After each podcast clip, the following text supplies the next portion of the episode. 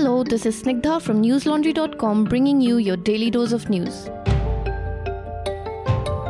Today is Monday, the 13th of May. Bahujan Samaj Party Supremo Mayawati claimed today that married members of the Bharatiya Janata Party are afraid of their husbands meeting the Prime Minister Narendra Modi. Why, you ask? Well, it is simple logic, you see. Just like Prime Minister Modi abandoned his own wife, they fear Modi will influence their husbands to abandon them. Mayawati added, and I quote, I appeal to all women not to vote for Modi. This will be a tribute to Modi's wife who was abandoned. Unquote. She did not stop here. She attacked the Prime Minister further, saying, and I quote, How can he respect others' sisters and wives when he has left his own wife for political gains? Unquote. What were Mayawati's sources? Who provided her with this crucial piece of information about the women BJP leaders?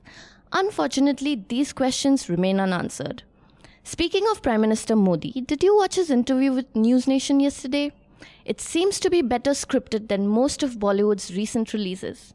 Do read Meghnad's latest piece on newslaundry.com where he does a brutal takedown of some of the claims made by the Honorable Prime Minister in the interview. The Election Commission has cleared the Niti Aayog from allegations of poll code violation made by the Congress and Aam Aadmi Party in relation to the emails which showed that the Niti Aayog was directing bureaucrats to send inputs on local area knowledge to the Prime Minister's office ahead of his visits. The Model Code of Conduct states that, and I quote, Ministers must not combine official visits with election work or use official machinery for the same. Unquote. The Deputy Election Commissioner Sandeep Saxena has said that the Prime Minister is exempt from this regulation, while the rule still applies to other ministers. This exemption was introduced in October 2014. Smart pre planning, sheer good luck, or institutionalized damage control. Keep guessing. Senior Congress leader Mallikarjun Kharge is the latest addition to the long list of politicians who have made life easy and interesting for the BJP and its IT cell. On Sunday, while addressing a rally in Kalaburgi, Karnataka, Kharge said, and I quote, Wherever he goes, Modi keeps saying that the Congress will not win 40 seats. If Congress gets more than 40 seats, will Modi hang himself at Delhi's Vijay Chowk? Yes, he even had a location in mind, and he did not shy away from sharing it. Has he been watching Game of Thrones lately? BJP MP Shobha Karandlaje demanded an apology for such low remarks by the senior leader, saying, and I quote, Blatant lies, fake allegations, derogatory remarks have become common with hollow Congress. Unquote. Can't blame the BJP IT cell for this one, Mr. Kharge. You asked for it. Attorney General KK Venugopal has said that he had written to the Supreme Court recommending a different inquiry panel for investigating the sexual harassment allegations against Chief Justice Ranjan Gogoi. The senior most law officer of the government had suggested that retired women judges should be added to the bench as external members in order to satisfy the principle of transparency and fairness. The centre, however, did not agree with Venugopal and asked him to declare that the letter was personal and not the government stand on the matter. The Attorney General complied and wrote a letter stating that the views were personal. He categorically denied any serious differences with the government. Do listen to the latest episode of News Laundry Hafta, where the panel expressed their criticisms of how the allegations against Chief Justice Gogoi have been handled so far. Manisha raised an important question regarding the appointment of an in house committee in the case. The death toll of Cyclone Fani rose to 64 after 21 new deaths were confirmed on Sunday by the Odisha government. Out of the 64 deaths, Puri district alone has accounted for 39 casualties. The cyclone had made a landfall in Puri on May 3rd, leaving over 240 people injured.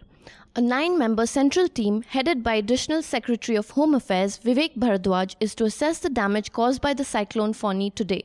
The team, split into two, shall visit Puri and Khurda today and tomorrow. It shall also visit areas under the Bhubaneswar Municipal Corporation on May 15th.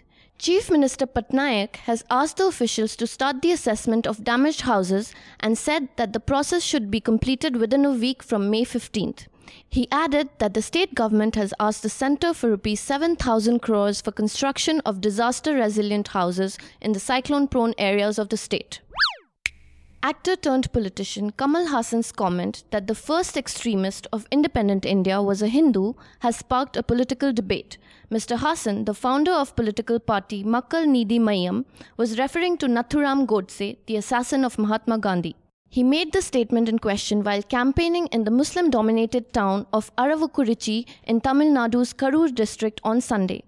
By-polls are scheduled in the town on May 19th and Makkal Needhi Maiam has fielded a candidate from the assembly constituency. Tamil Nadu BJP chief Tamilisai Soundararajan was quick to respond and tweeted that the election commission must take stringent action as Kamal Haasan was triggering communal violence in a place with lots of minorities. Mr. Haasan had also landed himself in another controversy in November 2017 when he said that the Hindu right wing groups, which relied on dialogue in the past, had now started to resort to violence. In the wake of an outbreak of fall armyworms, a deadly pest that has spread to 10 Indian states causing widespread crop damage, the youth wing of Congress has asked the Mizoram government to declare agricultural emergency in the state. Since the report of an outbreak in the state's Lunglei district in early March, the pests have affected more than 5,636 families from 267 villages. The pests majorly affected maize and have damaged 2,100 hectares of land to the tune of rupees 20 crores. A rapid response team was previously formed by the state government to monitor the outbreak and mitigate losses.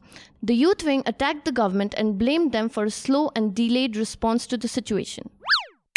Sri Lanka has blocked the social networking site Facebook and messaging software WhatsApp after a post sparked an anti Muslim riot in several cities. A Facebook post which read, and I quote, Don't laugh more, one day you will cry, unquote, was made by a Muslim shopkeeper. The local Christians took it as a warning of an impending attack and started attacking Muslim owned shops in the northwestern town of Chilaw on Sunday. Security forces fired air shots to disperse the mob, but the violence spread to nearby towns. The security situation in Sri Lanka has been on high alert ever since the April 21 suicide bombings on three hotels and three churches that left 258 people dead. In case you missed it, do read our reporter Pratik's piece on how Congress's failure to provide the promised loan waiver within 10 days in Madhya Pradesh has made farmers very, very angry. You must also check out our other election ground reports under the Elections with NL category on newslaundry.com. In case you didn't know, all our election reports have been funded by the valiant members of News Laundry Sena. If you want us to bring you more stories that you think are important, contribute to our NL Sena project at newslaundry.com/sena. That's all for today. Have a great day or a good night depending on where you're listening from. See you tomorrow. All the News Laundry podcasts are available on Stitcher, iTunes, and any other podcast platform. Please subscribe to News Laundry. Help us keep news independent. Catch all our podcasts on news, pop culture, current affairs, and sport, visit newslaundry.com. Follow us on Facebook, Twitter, and Instagram, and subscribe to our YouTube channel.